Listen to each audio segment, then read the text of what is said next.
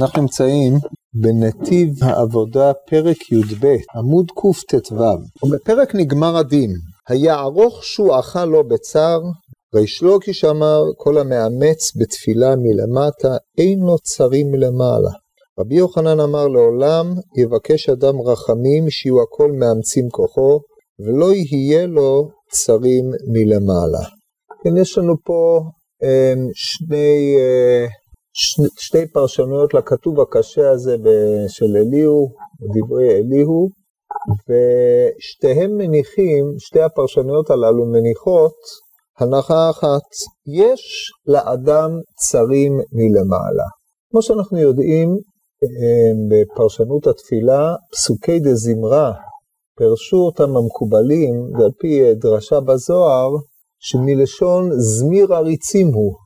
הזמרה הזאת זה איננו מלשון שירה וזמרה, אלא מלשון זה שהפסוקי דה זמרה מזמרים ומחתכים מסלול כדי שתפילתו של האדם תעלה, תפילת היוצר אה, ותפילת העמידה של, אה, של האדם תעלה, לכן הקדימו את פסוקי הדזמרה הללו. ההנחה שעומדת ביסוד כל הדברים הללו היא שתפילתו של האדם בגלל מצבו, הגיגה וכל אה, הלך רוחו של האדם בשעה שהוא מגיע לתפילה, יש הרבה מאוד מקטרגים, יש שני סוגים, זאת אומרת יש הרבה מאוד מקטרגים, אבל אנחנו יכולים לחלק אותם לשני סוגים עיקריים. הסוג האחד הוא בהתאם לפועלו של האדם במהלך כל יומו, שמי, מה פתאום שתענה תפילתו של אותו אדם ש... נוהג בדרכים שאינן ראויות, והקטרוג השני הוא קטרוג על התפילה עצמה. תפילה זו, מה שהאדם מבקש, היא איננה בקשה הראויה לו. זה כמובן יוצא מתוך נקודת הנחה שלא מדובר בתפילה הסטנדרטית, אלא כשאדם עומד ומבקש מהבורא יתברך על צרכיו הוא, ולא כאשר מדובר בתפילת הציבור, מפני שעל תפילת הציבור נאמר הן אל כביר ולא ימאס. ופה במאמר מוסגר אני חייב אה, להעיר על מהות תפילת הציבור מהי. בזה אנחנו מוצאים מחלוקת גדולה. לפי שיטת הרמב"ם, תפילת הציבור זה כאשר האדם היחיד מתפלל עם הציבור. לעולם נשתף עם איש אמ, דעתי בהדי ציבורה, או להשתתף עם הציבור, כמו שהגמרא מביאה במסכת ברכות, על כל פנים להתפלל בשעה שהציבור מתפללים אם הוא איננו יכול להגיע לתפילה. ולפי שיטת הרמב"ם, עיקר תפילת הציבור זאת תפילת היחיד שאומר אם בלחש, לא תפילו חזרת השץ, אלא שהמקובל, זה גם מופיע בספרי הפוסקים, שתפילת הציבור היא התפילה של שליח הציבור, שהיחידים יושבים בשקט ואמורים לענות אה, אמן וברוך הוא וברוך שמו וכו' וכו'.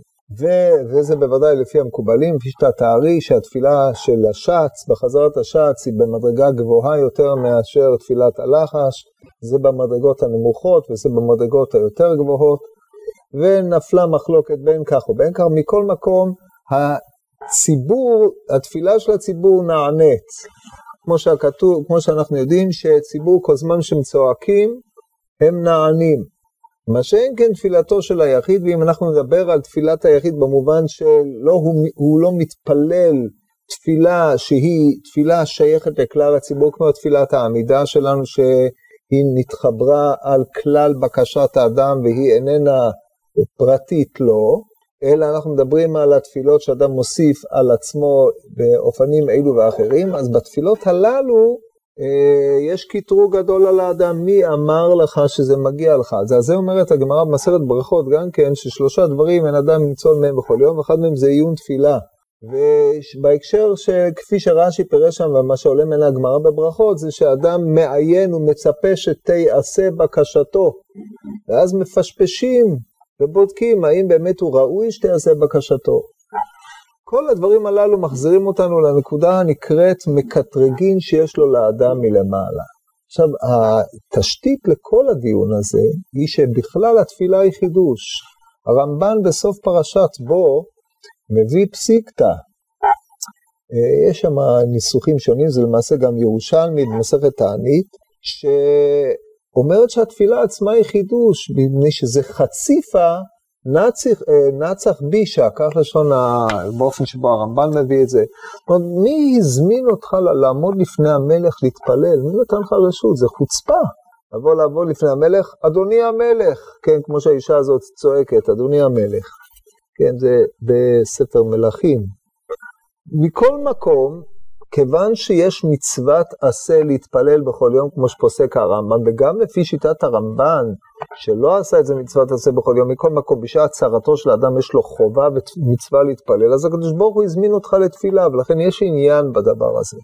אף על פי כן, מאחר שהתפילה הזאת נסובה על חיי השעה של האדם, כמו שאומרת הגמרא במסכת שבת, שתפילה זה חיי שעה, יש מקטרגים. וכנגד המקטרגים הללו, שהם מקטרגים מלמעלה, שעיקרם של המקטרגים במאמר מוסגר זה האדם עצמו יוצר אותם. מעשיו של אדם מעמידים לו מקטרגים. או כמו שהגמרא במסכת שבת בדף ל"ב אומרת, אם יש מלאך מליץ אחד מיני א', כן, גם זה מדברי אליהו, אמ, שיאמר לו פדאר מרדת שחת ויאמר מצאתי כופר, מה שאומרים ביום, הכיפור, ביום כיפור בפיוטים, זה פסוק מאיוב בדברי אה, אליהו, המלאך מליץ אחד מיני א', מה עושים האחרים? יש שם אחד, זה, זה אחד מתוך 999, ויש באותו מלאך אחד חלקי אלף, כן? יש שתי הדעות בגמרא שם, מה עושים האחרים? הם לא מליצים, הם מלמדים חובה, מפני שיש פה איזושהי השקפה פסימית משהו, אבל uh, מה נעשה שהיא כנראה, יש בה גרעין של אמת, שרוב מעשיו של האדם הבל ותוהו, כמו שאומרים, בלעולם מאדם מרא שמיים, עשה טוב וגלוי, וימי חייהם הבל ולפניך ומותר האדם מן הבהמה אין, כי הכל הבל.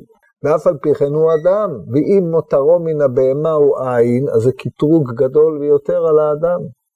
ובוודאי ובוודאי שהוא בא אדם בתורת בהמה מגיע לפני השם יתברך, בעיה קשה מאוד, עד שהמליצו במדרש, אדם ובהמה תושיע השם, אדם בזכות בהמה תושיע השם. זו המצב הוא לא יודע מה טוב. אז עכשיו שהוא שוכנענו שאנחנו ממש בדיוטה תחתונה והמצב הוא קשה, באו ריש לקיש ורבי יוחנן ורצו לשקם קצת את uh, המצב העלוב הזה, והם דרשו על הפסוק היערוך שועחה לא בצער.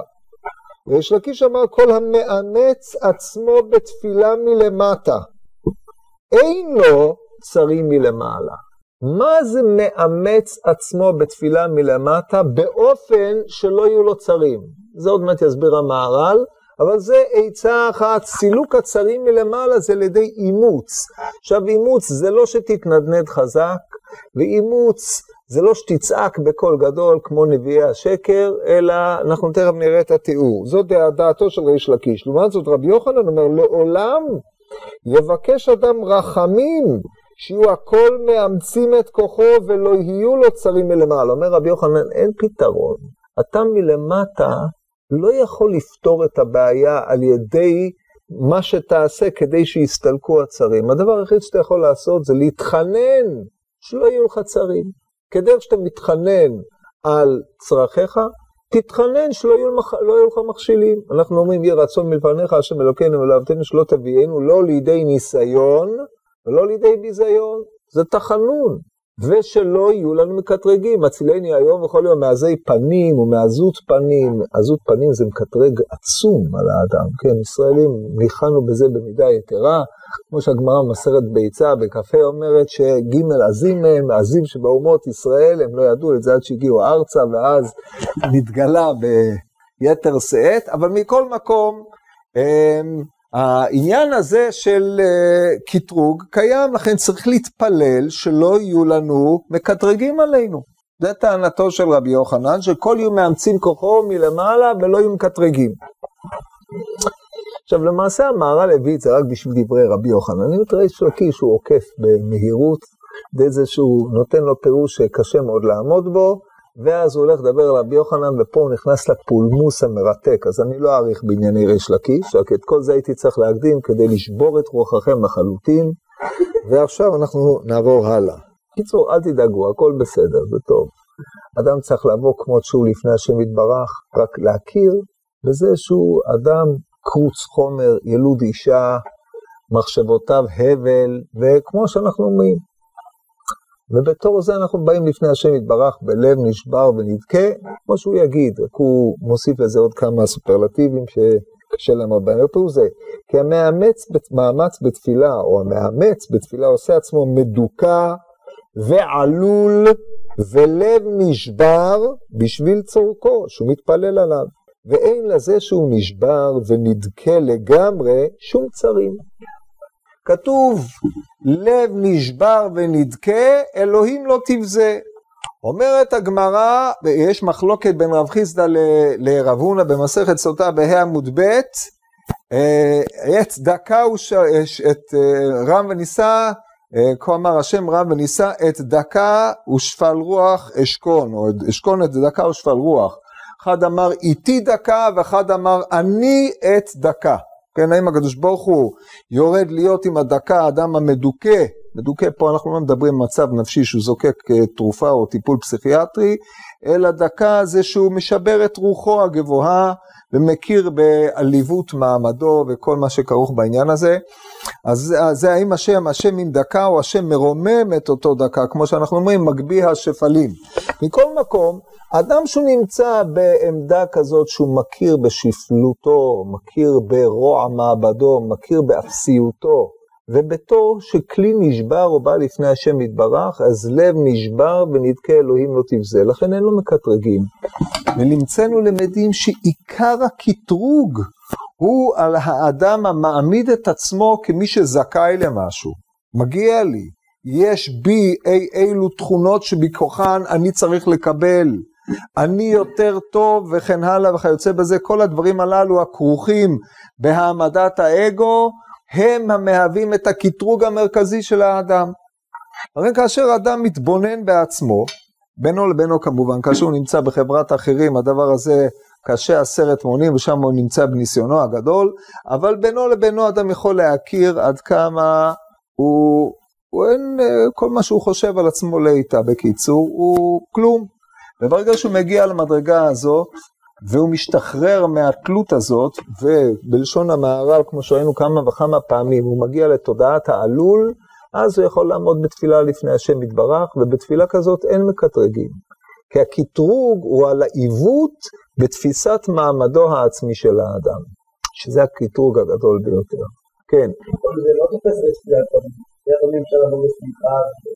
אמרתי כבר קודם, תפילת רבים, בגלל שאומר המהר"ל בכמה מקומות הרבים שייכים לנבדל, הם לא בגשמי, או בגופני, או בחומרי, אבל זה לא, לא, לא ניכנס לזה עכשיו, כיוון שהוא בוודאי לא דיבר על זה, ואנחנו צריכים להגיע לקטעים היותר uh, מרתקים פה.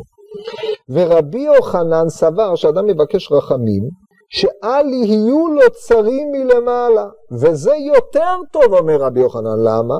כי קרוב תפילה זאת אל השם יתברך שלא יהיו לו צרים, כי הוא דבר ראוי מצד עצמו, וכאשר האדם מתפלל שייתן לו השם יתברך עושר, אפשר שיהיה לו מקטרגים מלמעלה, שאין ראוי לעושר.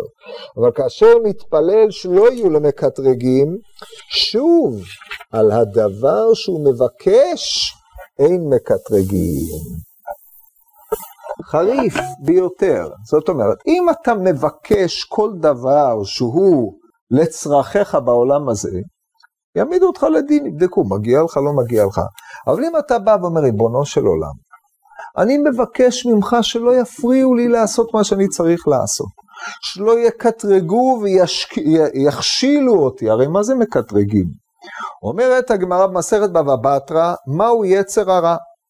אמר יש לוקיש, הוא יצר הרע, הוא שטן, הוא יצר הרע, הוא המלאך המוות. יורד ומסטין, מעלה ומלמד חובה, יורד ונותן נשמה, זה אותו אחד. זאת אומרת, הוא בא, מסטין אותך, דהיינו, מסטה אותך מדרך הישר, בלשון הגמרא בסוטה, אין אדם עושה עבירה אלא כן נכנסה בו רוח שטות. וזה המסטין, אישה כי תסטה, דרשו את זה תשתה, עם ט', ואחרי שהוא סוטה מדרך הישר, עולה המלאך המוות, אה, עולה היצר הרע שלו, מלמד עליו חובה, ונהיה לו מקטרג. אז הוא אומר, ריבונו של עולם, אני מתפלל לפניך שלא יהיו לי מקטרגים. זאת אומרת, תן לי ללכת בדרך הישר באופן שלא יקטרגו עליי. על תפילה כזאת אין מקטרגים, מי יקטרג עליו?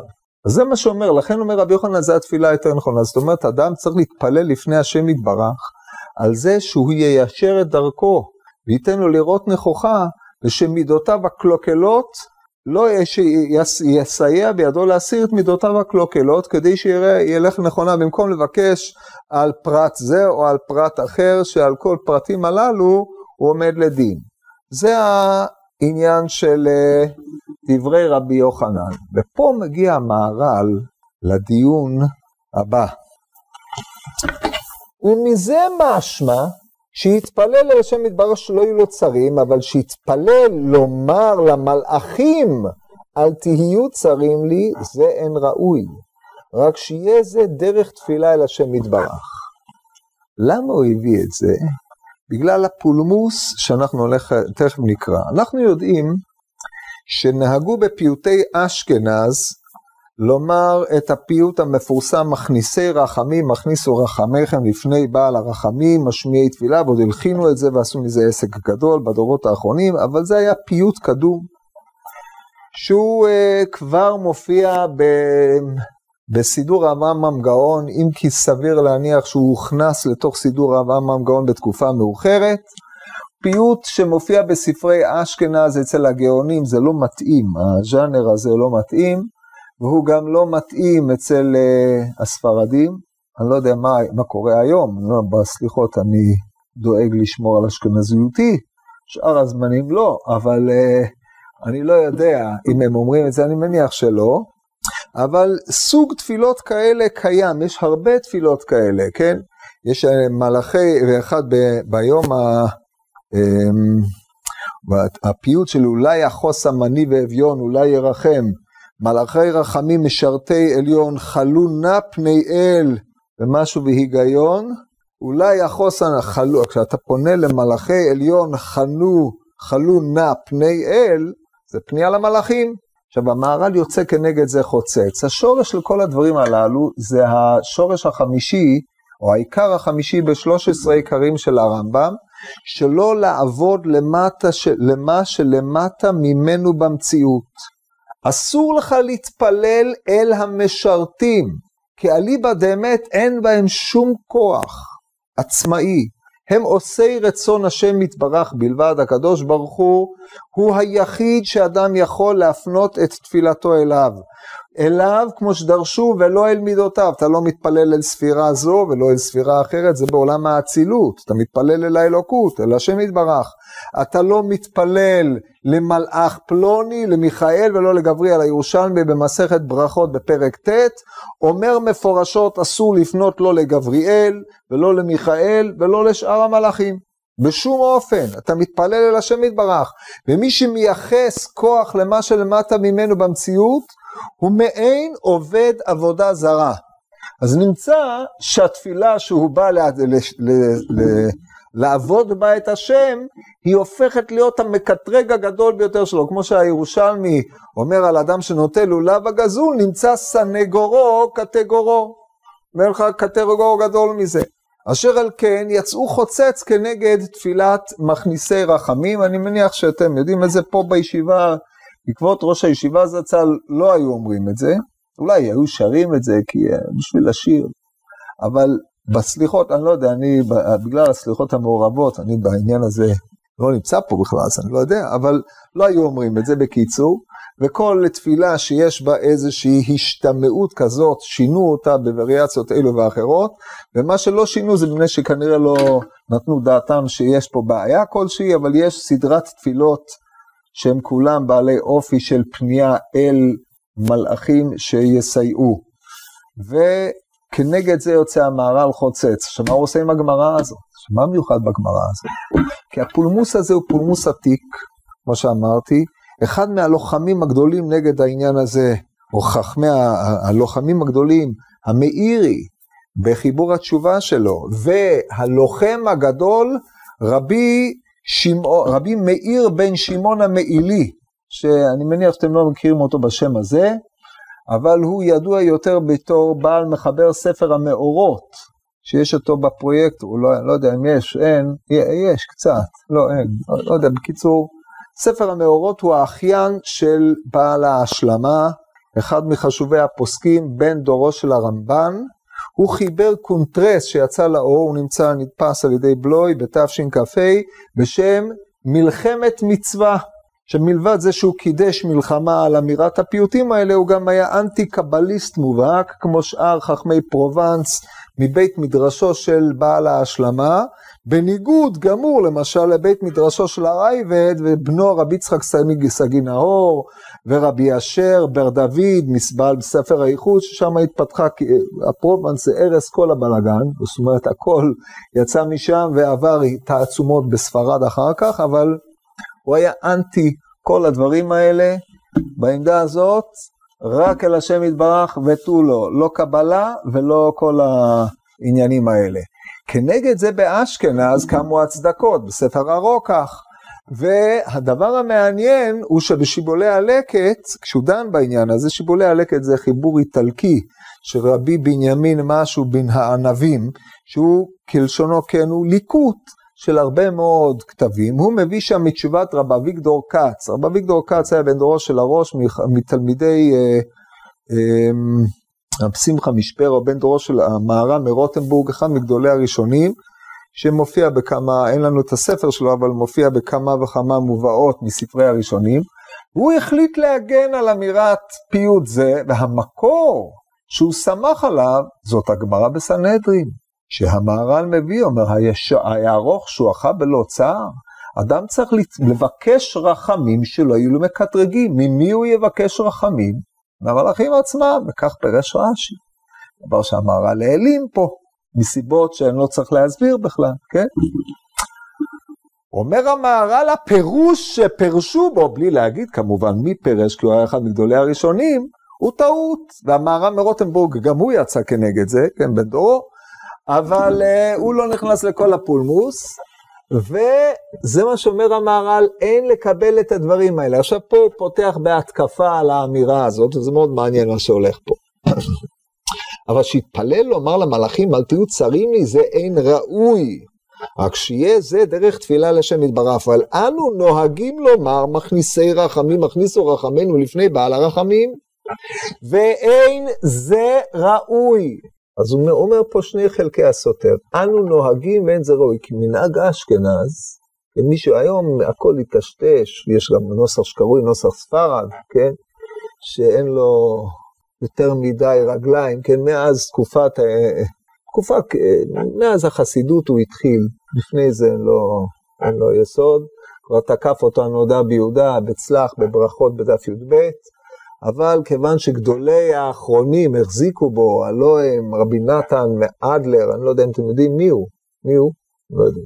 נתן אדלר היה הרבה של החתם סופר. רב פנחס הלוי הורוביץ, בעל ספר ההפלאה, והאדמו"ר הזקן, ועוד אי אילו בעלי החסידות מגדולי החסידים, זה נכנס. עד כדי כך זה הרב גורן, הפך את זה להיות הנוסח, הנוסח של צה"ל, כן? מתפללים נוסח, זה הסידור השלם. טוב, אתם לא יודעים את הפולמוס גם על זה, אבל היה גם על זה. אבל אז האשכנזים זה רק אלה שהם שייכים ליקים או הליטאים או אנשים, קבוצות אה, כאלה משונות, שהם עדיין מחזיקים במסורת האשכנזית, שהיא המסורת היותר אה, אותנטית נאמר, שמי שהורגל עליה זה מה שהוא צריך לעשות, וכל אחד יעשה כמנהג אבותיו, אבל על כל פנים בזמנו של המהר"ל הדבר הזה, אז לא היה ספק, היה רק מנהג אשכנז, לא היה שום דבר אחר. אומר המהר"ל, מנהג אשכנז זה, זה קודש, מה שאמרו זה קדוש, זה מה שאומרים. ואז אומר המהר"ל, מה אני עושה? מצד אחד אני נוהג להגיד את זה, מצד שני, אני לא יכול לסבול את מה שאני אומר. לכן יש פה משפט והיפוכו, אנו נוהגים לומר ואין ראוי לאומרו, כן, כמו הפולמוס בשיר הייחוד, שיר הייחוד הרי הוא פחות קריטי, מקסימום לך הביתה לפני שיתחילו את שיר הייחוד ביום הכיפורים, או שתרדם, כמו שקורה להרבה אנשים, כן? אז זה לא הבעיה, אבל פה זה סוף סליחות במשך אה, לפחות שבועיים וחצי, וזה נאמר בקול רעש גדול, בעסק שלם. מה עושים? אין זה ראוי, כי דבר הזה כאילו מתפלל אל מלאכים שיכניסו רחמינו, ולא מצאנו זה. והדה אמינא במסכת שכזר גזרו התענית, היו יוצאים לבית הקברות כדי שיתפללו עלינו המתים רחמים. מה ישנה? והגמרא אומרת שיוצאים על קברי תענית, שתי, ש, יוצאים על קברי uh, קברים בזמן התענית, או שאנחנו כמו מתים, או שהמתים יתפללו עלינו. למי נפקא מינה? אומרת הגמרא נפקא מינה, לצאת לקברות של גויים. אם זה הרינו כמו מתים, אז מבחינה זו אנחנו כמו גויים. אבל אם זה שהתפללו עלינו, אז אה, אין ללכת לבתי קברות של גויים. אבל המי, מפורש בש"ס, אתה הולך בשביל שהמתים יתפללו עליך, מה זה משנה אם המת מתפלל עליך, או המלאך מתחנן לפני הבורא שיקבל תפילתך. אומר המהר"ל זה לא דומה. אמ, אין זה שאנו מבקשים מן המתים שיתפללו עלינו. לא, אנחנו יכולים לעשות זה גם לבד. רק שאנו הולכים לבית הקברות ומתחברים למתים, שגם המתים יתחברו לחיים ויבקשו רחמים על ישראל. כי המתים גם כן ישראל, והם אוהבים ישראל ומבקשים רחמים על ישראל.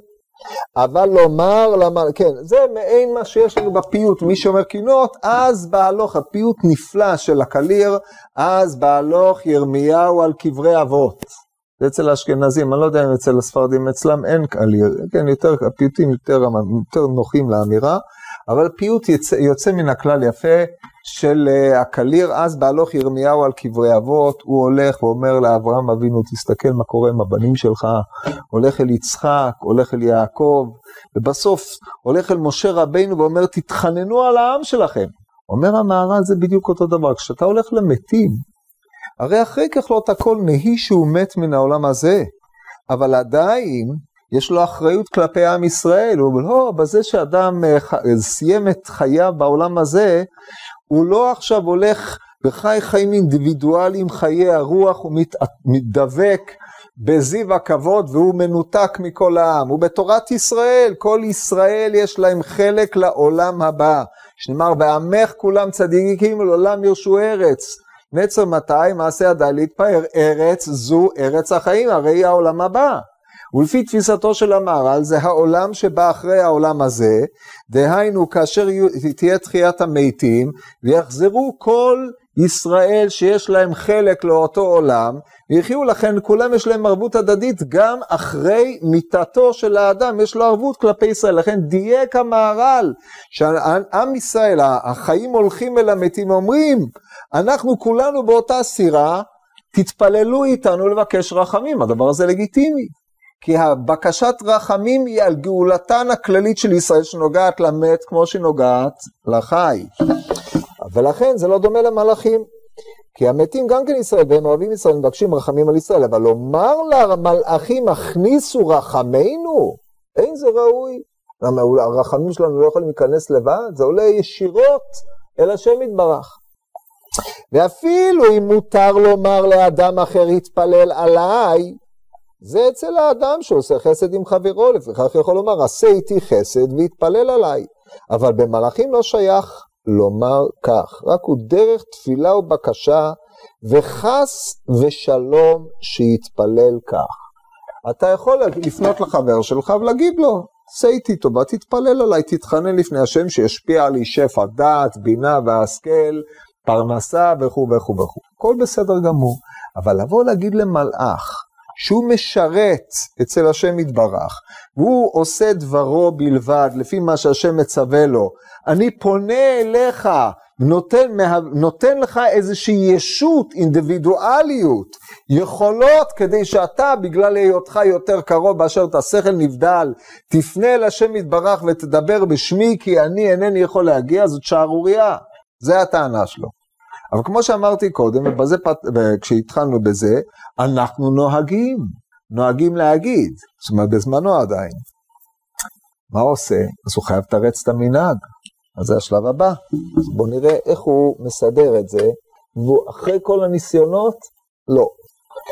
ויש לא ימר, כי מה שאנו אומרים מכניסי רחמים מכניסו, שימו לב, אנו אומרים, זאת אומרת הוא לא נמנע מלומר, כן, החתם סופר ציטט אותו ובזמן הזה הוא היה פתאום עסוק בתחנון, התחנון שלו נהיה ארוך באותו זמן, כי הרי ידוע שכניסי רחמים בא אחרי התחנון, אז הוא קם, הוא בקיצור, התחמק מלהגיד את זה. יצא לו בלי. יש כאלה ש... אז הם עדיין היה להם כבוד למנהגים הקדמונים, אחרי, דורות אחרי זה קמו ואמרו, שום אופן לא, וחתכו, וזהו. זה ההתגלגלות של העניינים. אז הוא היה צריך עוד להצדיק את המנהג הזה, אז הוא אומר, מה שאנו אומרים, מכניסי רחמים הכניסו, אין זה בקשה כלל. רק שהאדם מצווה כך למלאכים. פה משנה את הטון. אתה לא מבקש, מלאכי השרת, אני מתחנן לפניכם שתכניסו את רחמיי או שתברכוני לשלום. כידוע, גם על זה יש פולמוס. אומרים ברכוני לשלום, לא אומרים ברכוני לשלום. אז הוא אומר, לא, אתה, אתה ממלאך אתה מבקש? אתה מצווה. עכשיו זה שוב תלוי בשאלה מי גדול ממי, הפולמוס המפורסם, הוויכוח הנודע בשערים, האם האדם גדול מן המלאך או המלאך גדול מן האדם? תלוי את מי אתה קורא. אם אתה קורא את הרמב"ם או את האבן עזרא, למען הדיוק, מפורש להדיא באבן עזרא בכמה מקומות, שההדרגה היא שהמלאך גדול מן האדם, שכל נבדל. אצל הרמב"ם יש ויכוח איך לקרוא אותו, ואצל המהר"ל, מה זאת אומרת? ברור שהאדם גדול מן המלאך, שורש נשמתן של ישראל חצוב מתחת כיסא הכבוד, כמו שאומרת הגמרא במסכת חגיגה על מקור נשמתן של ישראל, מתחת כיסא הכבוד מערבות. ואילו המלאכים בכלל שייכים לעולם היצירה, דיברנו על זה כמה פעמים, לכן ברור שמדרגתן יותר גבוהה, אלא שבפועל הם נמצאים נמוך יותר, אבל בשורש שלהם הם גבוהים יותר. אשר על כן האדם בשורשו מצווה על המלאך. כמו שאומרת הגמורה, אחוז בכיסא כבודי ותאשב להם תשובה. ומה קרה בסוף? מיד נעשו לו אוהבים, וכל אחד נתן לו דבר, דהיינו, יכול להיות משרת שלו. אומר המהר"ל, אמ, יש כוח לאדם, כן, לפני דילגתי, יש לומר כי מה שאנו אומרים מכניסי רחמים, מכניסו את זה בקשה כלל, רק כשאדם מצווה למלאכים שהם מכניסים התפילה, להכניס את התפילה לפני השם יתברך, ויש כוח באדם לצוות למלאכים שממונים על זה, שיביאו תפילתו לפני השם יתברך. זאת אומרת, התפקיד של מלאך, מלאך יש לו תפקיד, לכן הוא נקרא מלאך, הוא שליח. יש לכל, אה, בהתחלק בעולם, לכל דבר ודבר יש מעמד של מלאך. אש וברד, שלג וקיטור, רוח, שערה עושה דברו. האש זה סוג של מלאך, יש לה תפקיד, יש לה שליחות. רוח, שערה, גמי, כל אלה הם מלאכים. המלאכים גם במסגרת התפילה, כאשר אדם מתפלל, כוחות הטבע, היכולת של האדם לדבר, זה סוג של מלאך. כוח הרבייה של האדם זה סוג של מלאך, כמו שהרמב"ם במורה נבוכים מסביר על, אה, על אה, יהודה עם תמר, לא ניכנס לזה, רמז למלאך הממונה על ההיריון, כל זה מופיע במדרש ולפי הביאור של הרמב"ם, דיברנו על זה גם בהזדמנות כלשהי, אשר על כן יש מלאכים שממונים להכניס את התפילה, כמו שאנחנו אומרים, כתר ייתנו לך מלאכים המון מעלה, זאת אומרת, הם אומרים, כתר ייתנו לך מלאכים המוני מעלה, עמך ישראל קבוצי מטה. מי המלאכים הנותנים את הכתר? המלאכים שמכתירים את הקדוש ברוך הוא בתפילותיהם של ישראל.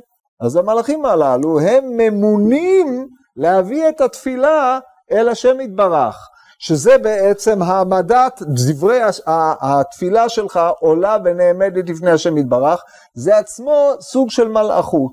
אז אתה אומר, אני מצווה עליכם, תביאו את התפילה. מלאכי, אה, מלאכי, מלאכ, מכניסי רחמים, אתם הממונים על הכנסת הרחמים לפני השם יתברך, אנחנו דורשים מכם ומצווים שתכניסו רחמינו.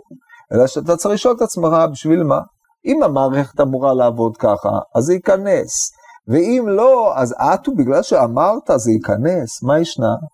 אלא שפה אדם צריך לדעת שהוא צריך לבקש כמו שאדם צריך להתפלל, אז אדם צריך כביכול, אה, אה, אנחנו יודעים שיש מעלות שונות של תפילה, שאדם צריך להתחנן שתפילתו תתקבל. זה לא מובן מאליו, לא בגלל שאמרת זה מספיק, יש להתחנן, רבי עקיבא היה מרבה בתחילות, תפינות, תחינות, תפילות ותחנונים לפני השם יתברך, שתתקבל תפילתו. כי זה לא מובן מאליו. אז התחינות הללו הם למעשה מתפרשים בהקשר הזה על ידי המהר"ל כציווי על המלאכים, אל תעקבו. אומר המהר"ל אחרי כל הדברים האלה, אם כל זה הוא דבר שאין ראוי, רק שיהיו מכניסי רחמים תפילה, על דרך שאמרו ז"ל שיתפלל לאדם שהכל מאמצים את כוחו ולא יהיו לו צרים. ויהיה מתפלל אצל השם יתברך על זה. לכן מה שמבקש מכניסי רחמים הוא תפילתו אל השם יתברך, כי מכניסי רחמים יכניסו רחמינו. לא, אתה לא מתפלל למלאכים בכלל, אלא אתה אומר, ריבונו של עולם, אנחנו מתחננים לפניך שאלה הממונים על הכנסת הרחמים, לא יפריעו אותנו, לא יקטרגו עלינו ויאפשרו לרחמים שלנו לבוא לפניך. אלא שאז האמירה מכניסי רחמים, הכניסו רחמינו, משמיעי תפילה, השמיעו, משמיעי צעקה, השמיעו, לא מתיישב. המהר"ל ער לזה, אשר על כן אומר המהר"ל, יש לתקן את הנוסח, תיקון קל. ואז הוא אומר לכך מה שמבקש מכניסי רחמים ותפילתו לשם יתברך כי מכניסי רחמים יכניסו תפילתנו לפי זה ראוי להגיע מכניסי רחמים יכניסו רחמינו משמיע תפילה ישמיעו תפילתנו מכניסי דמעה יכניסו דמעותינו לכך ישתדלו וירבו תחינה ובקשה. וכך ראוי שהתפילה היא על השם יתברך שמכניסי רחמים יכניסו רחמינו וכך הוא גם כן בתחינה שהוא לשץ קודם התפילה. איזה תחינה זאת? הנני אני ממעש, נרעש ונפחד וכו' וכו', כל זה בסדר גמור, ואז בסוף יש קטע שאני אישית שהייתי צריך להתפלל, דילגתי אותו, בתור אה, אדוק בשיטות האלה, אבל יש כאלה שעושים את זה בחזנות, אז זה, זה טוב. ניתן לך עוד כמה דקות, איזה שתי דקות לקרוא לפני תפילת עמידה. מכל מקום, שם יש המלאכים פועלי תפילות. אה, אומרים את זה, בטח אתם מכירים את זה, עושים מזה עסק. שם, דרך אגב, אצל, אצל רוזנבלט זה נגמר, הוא, אין לו שם שום דבר, זאת אומרת, מי שמכיר את החזנות קצת, אז לרוזנבלט יש קטע חזנות קלאסי על הנני אני נמאס, זה נגמר לפני, אבל גם עושים מזה עסק, אז על זה אומר המהר"ל, שגם בעניין הזה, וכך היא גם כן בתחינה של הש"ס קודם התפילה, ואותה ראוי בוודאי שמתפלל אל השם יתברך, שיעמיד לו מלאכים הממונים על התפילה, שיכניס התפילה שלו לפני השם יתברך. כשבני אדם טועים או מפסיקים ואומרים בקשה זאת תוך הברכות, קודם ישתבח, ויש עוד איזה עניין שאנחנו היום לא אומרים, שהיו אומרים יתברך וישתבח ויתפרח, לפני ישתבח, פס בסידורים עתיקים. אומרים בקשה דתוך, וזה בוודאי הפסקה, מה העניין זה אצל ברכות? רק אה, יש לומר אותה קודם שמתחיל תפילת שמונה עשרה בקול רם, וזה בוודאי יש לומר, ושאומר מכניסי רחמים, מכניסו רחמינו בתפילה, זה אין לומר כלל. רק יאמר מכניסי רחמים, יכניסו רחמינו, בכל מקום יש ליישב, אומרים הוא לא נוח לו עם זה, אז הוא עדיין מתעקש להעמיד את זה, כיוון שתכלית הבקשה היא להכניס תפילתו לפני השם יתברך, אף שהוא אומר למלאכים, הכניסו רחמינו, אין זה יוצא מן השם יתברך כלל, שהרי התכלית של הכל הוא השם יתברך.